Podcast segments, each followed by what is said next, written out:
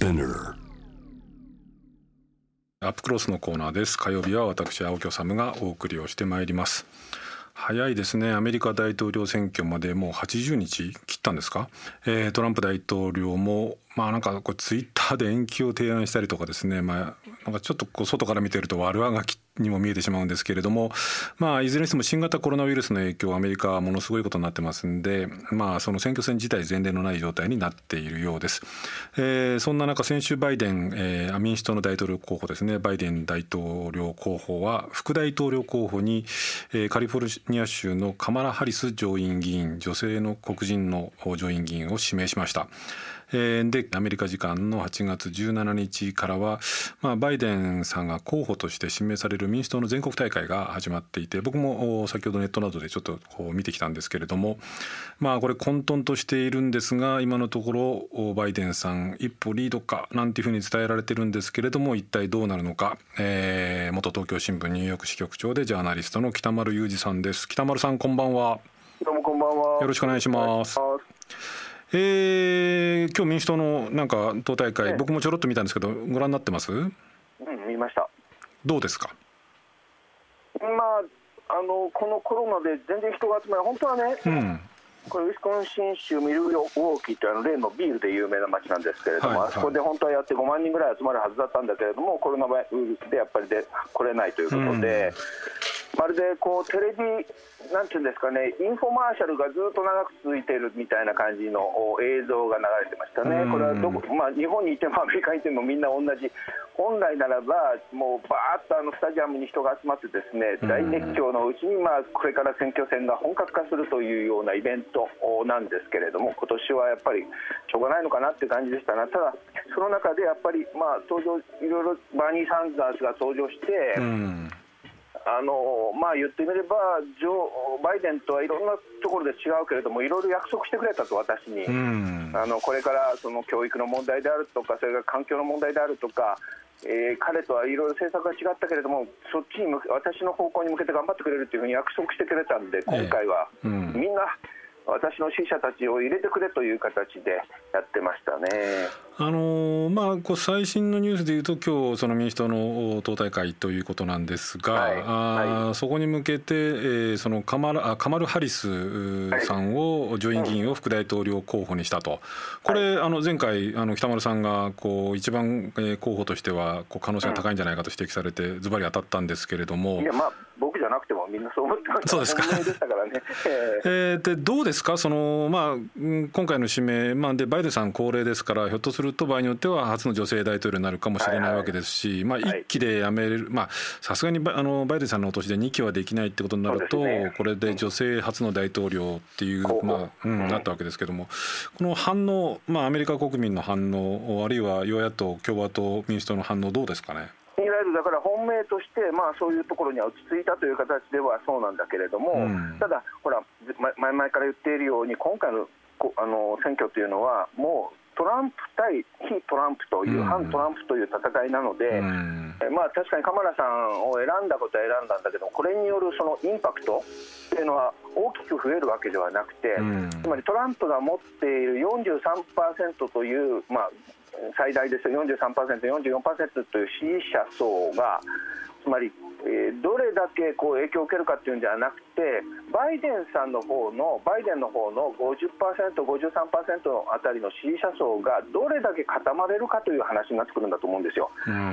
だからその、まあ、あのなんていうんですか驚きはないけれども良かったという感じでしょうかね。ただね、サマラっていうのはあのカリフォルニアの州の司法検察検事長だったんですね、えー、司法長官だったんですね。はい司法長官というのはやっぱりほらいろいろ取り締まりをやる方の立場ですので、うん、黒人、まあ、黒人といってもあのインド系とジャマイカ系ジャマイカ系をもともと例えば例えばアフリカからやってきたその奴隷の子孫という話になるんですけれどもね、はい、それであの黒人系アフリカ系というふうに言われるんですが、うん、この人があの例えばその言っている民族的な民主人種的なマイノリティであったとしても、うん、やっぱりカリフォルニアでも捕まる人はやっぱり警官に捕まる人は黒人が多いわけでね。その辺のことを突かれるという可能性はあるし、もう一つは、彼女も一生懸命まあ頑張って、えー、司法長官までなったんだけど、やっぱりエリートで、うん。えやっぱりほら、あのなんていうんですか、黒人、ルッキズム、女性として、どうしてもやっぱり美しいとか、そういう話が出てくるでしょ、はい、そういう時に結局、本当にその低層にいるその黒人層たちにとってのえー、代表なのかというと、そうじゃないというのは、やっぱりで、まあ、どそれはしょうがないですけどね、一人しか選べないので、まあ、でも、あれなんですね、だからアフリカ系でもあるし、もちろん黒人であるんですけど、まあ、アジア系でも、初のアジア系でもあるわけですよね。そうです。ただアメリカだと昔からほらワンドロップルールっつって一滴でも黒人の血が入ってたら黒人なんだっていうのが1960年代まで続いていた伝統があるんで、はい、どうしても黒人系黒人系というふうにしてしまいますけど初のアジア系でもアジア系というかまあオリエンタル東洋系なんですそうです、ね、東洋系じゃないや。あのインド系ですけどね。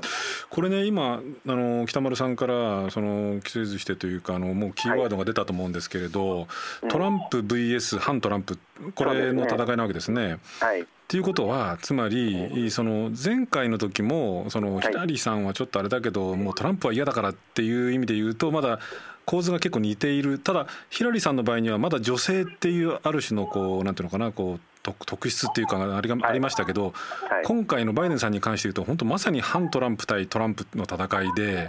そうなってくるとトランプの熱狂的な支持者はいるけどバイデンさんの熱狂的支持者はいないっていうこの決定的な弱みっていうかね、はいでこれ今のところだからあの報道によるとそのトランプさんあの数ポイントリードをバイデンさんに許しているようですけれども、はい、この辺りもう分かんないんじゃないかっていう気がするんですけどもいかがですか？そうですね。あのこのところトランプが結局選対本部長を変えたせいでえー、テレビにやっぱり出るようになった、うん、でコロナウイルスのことに関してもちゃんとインあのインタビューといいますか記者会見するようになってテレビの露出が増えた。それともう一つはほら先週イスラエルというあの、うん、アラブ首長国連邦、いわゆるアラブ諸国との間の国交正常化の話が出てきて、はい、これは、まあ、対イランに対する話として、まあ、あの娘向こうのクシュナーがいろいろ取りまとめていた話なんですが、うんうんうん、これはやっぱりイスラエル、そのあそこの中東和平というよりも、まあまあ、反イランに関するいわゆる労働戦線みたいな形でどこまで本気でどこまでその和平なのかわからないけれどもそういう動きが出てきたことはやっぱり国際的にはやっぱり歓迎されるところもあってただ逆に言うとそのアラブ諸国の中での反発それからパレスチナに対する同情というのがまた出てくるただしここで動いたのは確かなんでそれに関してやっぱりちょっとねトランプさんの支持がちょっと増えていることも確かなんですね。うんどうなんですか？そのしかしこれだからまだまだそのもちろんこれまだ全然予断を許さないっていうかもう状況がもう一変大きく変わる可能性も十分あるってことですね。あのねいやもし2つ要素があってね、このままあのバイデンがリードを続けるというのは、まず大基本としてあるんだけれども、2つあって、これ、1つはテレビ討論会3回あるん。です、9月から10月にかけて、この3回のテレビ討論会、この間、カマラ・ハリスを副大統領候補にした時のバイデンのその記者会見もですねなんとなく力がないし弱々しくて少しやっぱり年なんだなっていう感じです、うん、それはそれテレビ討論会でどういうふうな形で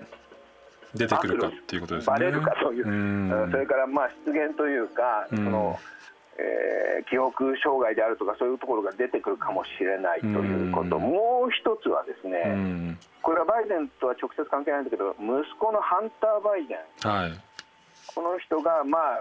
以前はそのウクライナの公社にあの関係して相談役で月500万ももらってたっていう話が出てきた、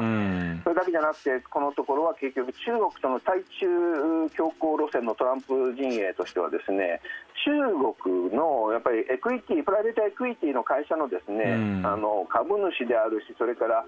取締役でもあるということでそこからなんあのお金をもらっているとかっていう話がハンターに関しては出てくるんですね。ハンターっていうのはほらあの長男ボー・バイデンという人が、えー、そのこの間のカマラ・ハリスの、まあ、知り合いでもあった仲良しでもあった、えー、デラウェアの司法長官だった人なんですね、ボー・バイデン、この息子が、この人が2015年に亡くなっちゃってるんですね。この人はだからいわゆる長男の誉れ高いといいますかいいことしてやられたんだけどこの次男の方のハンターの方はどうもいわくつきでですねこの辺りのスキャンダルが出てくるとだいぶバイデン陣営も厳しくなってくるかもしれない、うん、それがいわゆる選挙直前の October surprise？って10月のびっくりっていうやつにやられるとそこのところでどういうふうに投票行動が出るのか、また、まあ、だからといってトランプに投票、バイデン支持者がトランプに投票するというのではなくて、バイデンに投票しない、つまり棄権しちゃうという可能性も出てくる、その2つが結局、テレビ討論会とその2つあのハンターの話があのこのままバイデンがいくかどうかということの鍵になりますね。えーと、後半伺いたいのが2つほどあって、うん、あのリスナーの方からメールが来ているのでちょっと1つ2つ紹介させてくださいね、はい、えーと、1つはラジオネームフランシスコ・フェルナンデス落合さんです。ありがとうございます、えー、いくらなんでもトランプ氏の再選はないだろうとは思うし民主党とて、えー、前回の痛い鉄を踏むことは避けたいあ避けると思います。しかし一方で公では民主党支持を表明するがトランプに投票するいわゆる隠れトランプの存在も気になります北村さん北丸さん隠れトランプの割合どれくらいだと思いますっていうのが来てるんですけど隠れてるんでわからないんですけどね、うん、ただあの、前回も結局、隠れトランプというのは何かというと、いわゆる富裕層であるとか、うん、それからニューヨークの白人の中でも、やっぱり自分のお金のためには、トランプの方が企業とか、そういう富裕税だとか、それから法人税の減税だとかっていうことに自分にとって都合がいいと、だから僕の友達のその税理士さんの方が、会計士さんの方がいらっしゃった、前回トランプに入れて、やっぱりそういう見方で、えー、トランプ入れたんだけど、こんだけぐちゃぐちゃになってしまって、コロナにも対してもこんなふうになっちゃってるんで、うん、今回は絶対トランプに入れない、今度はバイデンに入れるっていうふうに言ってる人も多いので、まあ、あですね、うん、要するに多少こうインテリだったり、社会的地位のある人だと、トランプに入れるとは言いにくいけれど、利害関係を考えて入れちゃうみたいな人もさすがに今回はさほどって多い多くないのではないかと、ね。うん、前回も減ってるんじゃないかっていうような雰囲気はしません。いろいろ人に聞いてみると、ニューヨークの友達は。まあニューヨークですけど特別ですけどね。だからそのあたりもだからちょっと一つの要素でありますよね。でからねもう一つこれラジオネームホットチョコレートさんから、まあ、なかなか鋭いご質問なんですけれども、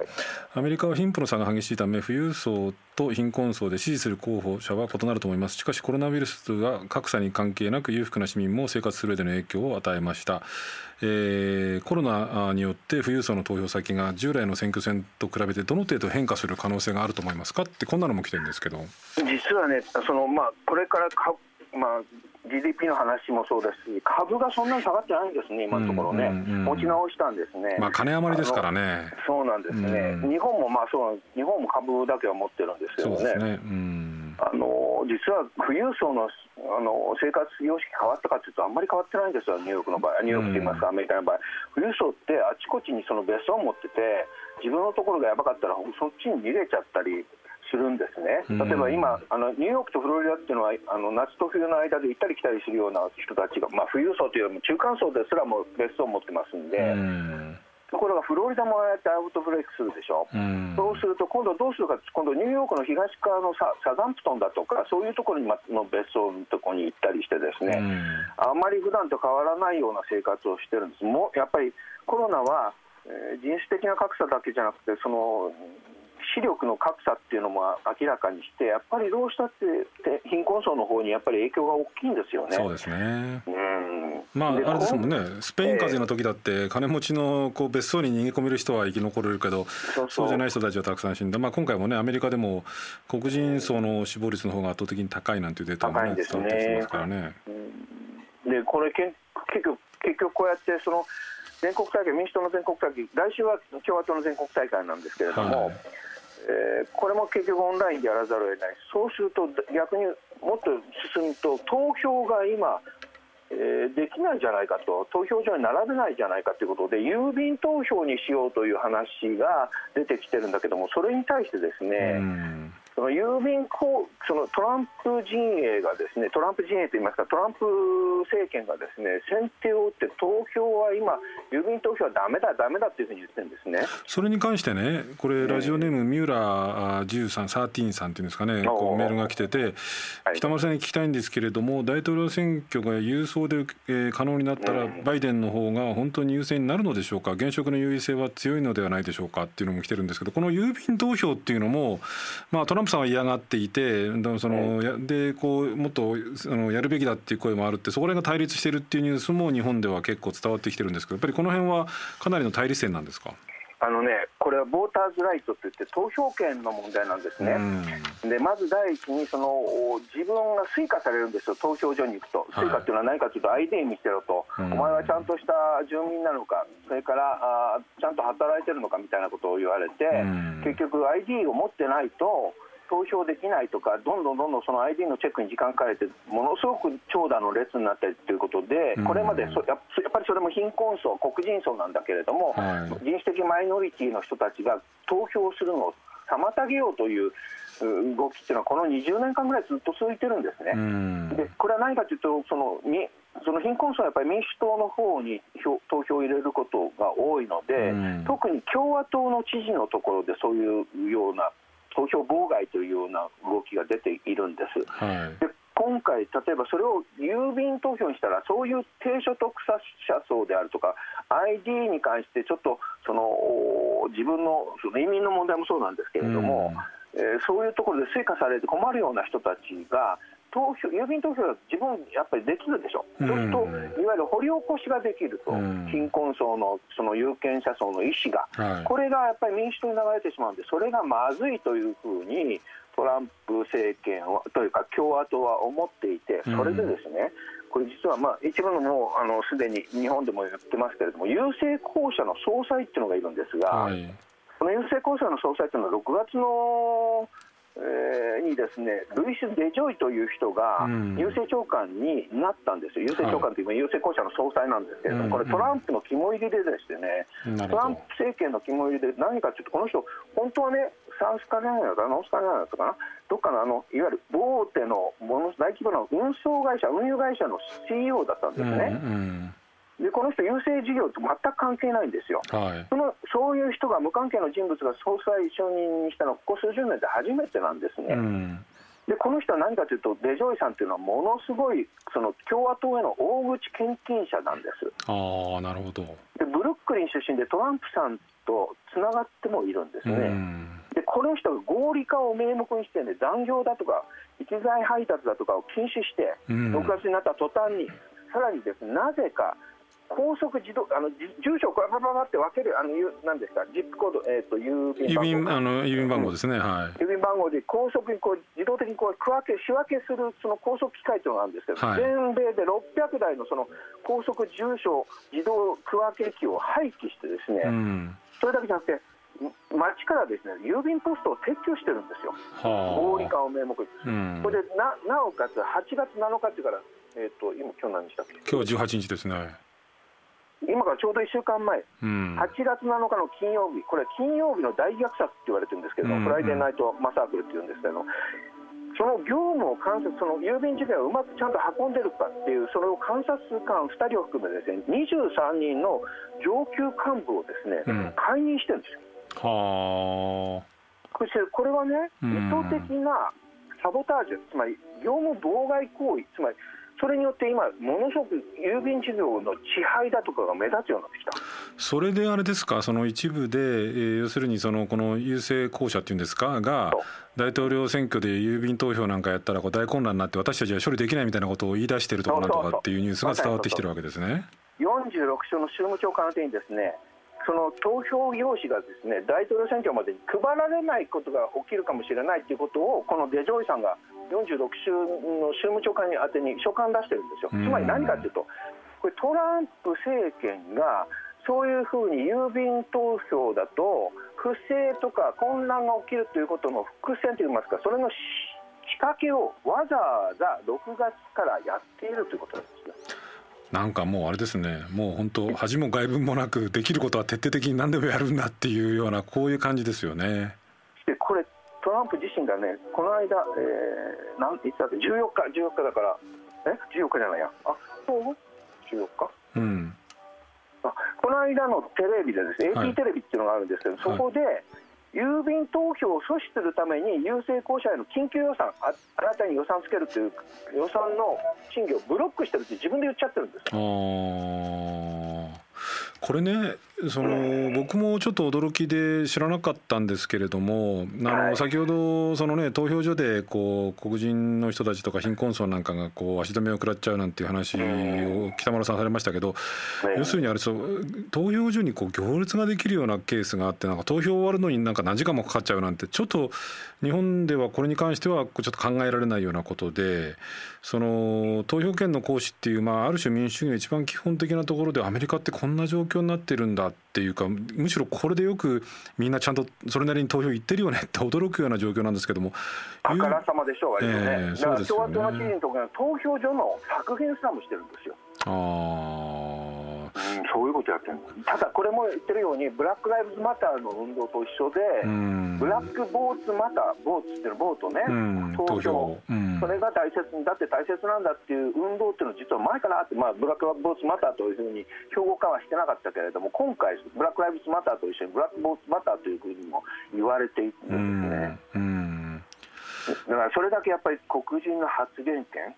ていうのがあ、まあ、意見というのはなかなか聞こえてこなかったということなんでしょうね。ということはトランプさんは、まあ、もうとにかく再選に向けて、まあ、もう本当にでき、まあ、恥も外聞もなくって言っちゃったらちょっと失礼ですけれどももうとにかくやれることはもう何でもかんでもやり尽くすっていう感じでそれに対して、まあ、コロナの中でそのブラック・ライブズ・マターの運動なんかも背景にしながら黒人の副大統領をこう指名候補を指名したバイデンさんが果たしてどこまでこう逃げ切れるか踏ん張れるかあ反トランプのこうこう嵐っていうか風を救合できるかっていうところですかいやその反トランプの嵐っていうのをトランプさん自身がやっぱり意識してるからこういうふうにしてまああの実際に選挙がこうやって郵便投票やると1週間遅れるかも数週間遅れるかももしくは年越しでしか分かんないかもしれないなって自分で言い出してますんでね。でそれもう一つねあの大切なのはこれと同時にやっぱり下院議員選挙とそれから上院議員選挙が行われるんですね、はいはいうん、で上院議員っていうのが今今下院は民主党が抑えてるんですけども、ね、上院っていうのは上院っていうのはまだあの前回の中間選挙でも、えー、共和党が53人いるんですね。うん。100人の定員でそうすると民主党系民主党と民主党系を含めて47人なんですよ。うんで今回、改選が33人なんだけど、あとジョン・マケインさんが死んだりなんかしてるんで、はい、あと2つ ,2 つ補欠選挙があるんですね、うん、これ35人、そのうちのあの共和党側が23人なんです。うん、つまり共和党はものすごい圧倒的に今回、改選数が多いので、これを確保しない限り、つまり民主党の方が3人、もしくは4人、その取り返せば、上院議員も上院も民主党が制覇しちゃうんですね。ということになってくると大統領選だけではなくてそのもし仮にトランプさんが再選したとしても、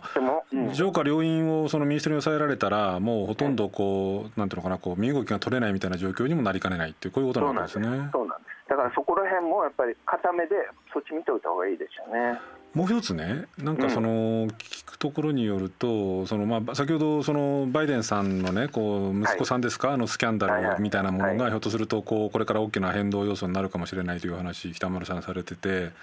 トランプさんの方もだけどまだこれいろいろ出てきそうなんでしょ？出てきてもトランプですね。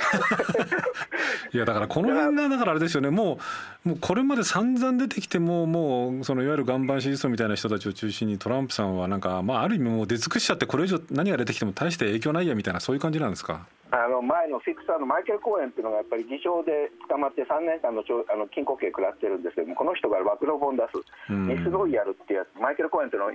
あの自分は目撃者ではなくて実際の実行者、参加者だったという、うん、つまり自分が全部トランプの汚い仕事を引き受けてきたというフィクサー、フィクサーって何かというと直し屋って言いますかね、うん、そういう人が暴露本出すんですよ、本当にディスロイヤルというのは、ね、裏切りとか配信とかっていう意味なんだけれども、うん、この人がだからポルノ女優への口止め料だとか、それから資産価格の誇張によるその税金詐欺、融資詐欺、そういうもの、それからメラメラニア夫人へそのいわゆる浮気というか、女遊びに関する秘密工作だとか、ロシア疑惑はね、事実であっても、事実なんだけど、あんな公聴会でやったようなあんなもんじゃなくもっと複雑なんだと、あんなもんじゃないということも暴露していると。それから例のゴールデンシャワーっていう話があったんだけど、ゴールデンシャワー、まあ、エッチな話なんですけど、それはラスベガスのセックスクラブでそういうことがあったというような話までするやつが、えー、っと9月の7日かな、8日かな、リリースされるんですね、この本がね。でその辺が出てきても、もうやっぱりなっていう話、これもしかこういうのもどうそ今日の民主党の、ね、全国大会で、ミシェル・オバマが出てきたんですよ、オバマ大統領、さんの奥さん、あのこの人、まあうん。鳥居であのスピーチしたんだけどこの人、まあ、私は政治が嫌いだと言いながら、でそしてまたあの私のここういうふうに言った言葉に傷つく人もいるだろうと言いながらトランプ支持者へのその気遣いも見せながら彼女はものすごいトランプ攻撃をしたんですね。うんえー、大統領の言葉というのは市場を動かす力を持つし戦争を始めたり和平を仲介することもできるんだけれどもこの職っていうのは仕事っていうのは自分をごまかしながらやれるものではない、うん、前にも言いましたけれども大統領になるとその人が変わるわけではないのです。むしろその人が何者であるかが暴かれるんですっていうふうに言って、でトランプに関しては人に共感する能力が欠如しているこの国のためになすべきことをやるのに十分な時間があったのに今まで何もしていないとトランプはこの国にとって間違った大ロンプレジデント間違った大統領なんですっていうふうに言った。うんまあ、彼女としては、まあ、政治的じゃないというふうに言うけれども、こんなに政治的な発言したのは初めてですね。あのね、北村さんね、これ、ひょっとすると、選挙が終わったら、まあ、トランプになるのか、バイデンになるのか、あのその時点でまた、そのこれからのアメリカについてっていうのは、北村さんにぜひお話伺いたいんですけど、逆に言うと、今だからその話さなくちゃいけないこととしてね、その先ほど、この番組のスタッフなんかともちょっと話してたんですけれども、その4年前にね、そのトランプ氏が大統領に当選した時一体これアメリカどうなっちゃうんだろうと。いや世界は一体どうなっちゃうんだろうっていうことをなんかもう本当にまあこう憂鬱になるっていうかまあ驚くとともにまあもちろんそれは支持する人もいたんでしょうけれどもこうなんかなんかこうどうなっちゃうのかって心配ばっかりだったんですけどまあ4年経ってみてねそのトランプさんのアメリカっていうのも、まあ、アメリカのそのある意味僕はアメリカっていう国が全部いいなんて全く思わないですけれども、はい、メディアだったりとかあるいはこう野党だったりとか、まあ、あるいはブラック・ライブズ・マターの市民運動であったりとかね、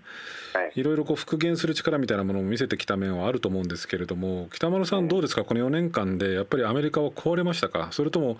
何かがこう新しく生まれるようなものができてきてるっていうふうに考えますか？れたと思います。アメリカは壊れた。うん、あのまあ、一つはその中国との貿易戦争もあって、農村部が大変に疲弊してしまった、はい、それからあのバイアメリカンといっても、いわゆるサプライチェーンがもうグローバル化しているんで、やっぱりそのアメリカのその重工ミシガンだとか、あそこら辺のいわゆるラストベルトっていうのが戻るかというと、まあ、失業率、まあ、コロナの影響もありますけれども、やっぱり失業率、こんなふうに、まあ、そんなにあの上がらなかったしね。あのあ戻らなかったしね、雇用率がね。うん、やっぱりそういうようなところで、やっぱりアメリカ一国主義じゃ立ち行かない、この、うん、高度なそのグローバル経済の中で、それは無理だったんじゃないかと、それだけじゃなくて、いわゆる分断が進んで、うん、あの本当にそのトランプ的な人が出てきてもいいんだとあのジョージ・ダブッシュが出てきた時にジョージ・ダブッシュのような人が出てきてもいいんだということをかなりエンカレッジした部分があるんだけれどもトランプ的な部分人たちが出てきて大手を振ってマスクをしないで唾吐き散らかしてそれから白人至上主義者が大手を振って拳銃握りながらブラック・ライブズ・マターのデモンストレーションに向けて威嚇したりするようなことがある。そういうことがしかもアメリカだけじゃなくて世界的にそういう人たちが増えたっていうのはですねこれ、まあ、時代なのかなっていう気がするけどでも逆に言うとそういうような大きな分担だとか大きな傷だとかを経験することによってそれを自分たちの手でどうにかしなくちゃいけないという運動も先ほど言ったブラック・ライブズ・マターにも軸にしながらいろんな層であの前も言いましたけれども新しいジェネレーションジェネレーション Z という人たちがやっぱり生まれてきていてその人たちが新しいつまり若い子たちがですね、新しい価値観でもって自分たちの生活頭でっかちじゃなくて自分の生活の中から生まれたいろんなその人種差別に対する問題意識だとかそういうものに対する目覚めというのが生まれてきてるのも確かなのでやっぱり、まあ、ダイナミズムというかねこのうねりの力の大きさというのはやっぱりアメリカというのはすごいなとは思いますけどね。ただこれが速攻なのかというと、ミシェル・オバマもさっきのあの話じゃないけれども、うん、ミシェル・オバマのあのそのスピーチの中でそれを言ってたんですよ、みんなこれが最低だと思ってるけどボトムボトムだと思ってここではそこ打ちじゃない。もしトランプがまた再選されたらもっとそこに行っちゃいますよっていうふうにだから今回の投票ジョー・バイデンに入れることは私たちの命に関わることなんですよということを言ってましたね。ね、なんかその、まあ、僕は別にバイデン支持だトランプ支持だとかっていうつもりはないんですけれど、その気持ちっていうか、まあ、ミシェル・オバマの言葉っていうのもそのなんか理解はできなくはないんだけどその投票先がこのねこうバイデンさんっていうのがなんかこう なんかこうねどうなんだろう。だからその投票者がね熱狂するっていうか大統領選挙ってねその候補者にこう恋愛するっていうかなんかこうするか否かっていうあたりがこれは僕も韓国なんかで大統領選挙取材してやっぱりこう、そういうものじゃないですか。だから今回、バイデンだけを押しめあの押し出すんじゃなくて、おそらくそのカマラ・ハリスだけじゃないです、今日もあのエイム・クロブ社だとか、コーリー・ブッカーだとか、予備選に登場した候補たちがやっぱりそこで演説するんですね、だからこれからその選挙までに、自分の内閣がどういう方、自分のその政権の内部でどういう人たちを起用するかということを、割と明らかにして、いわゆる総力戦で、例えばエリザベス・ウォーレンも起用したいと思ってるとかね。ピート・ブティジェチも入れますよ、コーリー・ブッカーも入れますよっていうような形で、そのいわゆるバイデン政権の形を見せながら選挙戦戦うみたいな形にしていくんじゃないかなと思いますけどね。まあ、オール民主党で戦おうみたいなそういう感じですよね。ですね。わかりました。ありがとうございました。はい。はい、またよろしくお願いします。大統領選挙行くつもりでいるんですけれどもね。あ、そうなんですか？だけどコロナでなかなかちょっと難しいかもしれない。でもあの行ったらぜひまた現地からも含めてちょっとあの分厚いリポートをお待ちしてます。はい、よろしくお願いします。ありがとうございました。えー、青木治です、えー、今夜のアップクロースは、えー、アメリカの大統領選挙に向けた最新の動きについてジャーナリストの北丸裕二さんにお話を伺いました。11月3日ですかアメリカの大統領選挙、まあ、あの今日お話でしたようにこれがまあなんていうのかなトランプさんのある意味の強さなんでしょうね、まあ、バイデンさんが民主党の大統領候補に決まり、うん、かつ副大統領候補にはカマラ・ハリスさん、えー、上院議員、まあ、初の黒人でありえー、初のまあアジア系でもあるとで女性でもあるっていう大統領候補副大統領候補が決まったんですけれども結局のところトランプ対反トランプっていう、まあ、ある種トランプさんがよかれやしかれ主人公っていうことなんでしょうね。まあ、どうなるかっていうのは、まあ、今日のアップクロースでもこう話した通り全く今のところ予断を許さないんですけれどもこれね実は日本の政治、まあ、世界中そうなんですけれどもねアメリカは超大国覇権国ですからそうなんですけれども日本の今後の政局にも大きな影響を与えそうです。今日番組の中で、えー、取り上げてましたけれどもえー、安倍総理の体調が一体どうなのか、まあ、ちょっとこれ常識的に考えるとこの1か月2か月くらいの首相の動きを見ているといずれ体調は万全とは言えないだろうという感じはしますけれども。しかし11月3日の大統領選挙でトランプさんが再選されるなんてことになってくるとえー、相手できるのは安倍さんしかいないよねみたいなまた動きになるのかもしれません。それも安倍さんの体調次第ということもありますけれども日本の政局にも大きな影響を与えてくると思います、えー、そのあたり、えー、日本の政局もね少し目配りしながら、えー、しばらくの間いろんな動きがありそうですんで番組でまた引き続き取り扱っていきたいと思っています。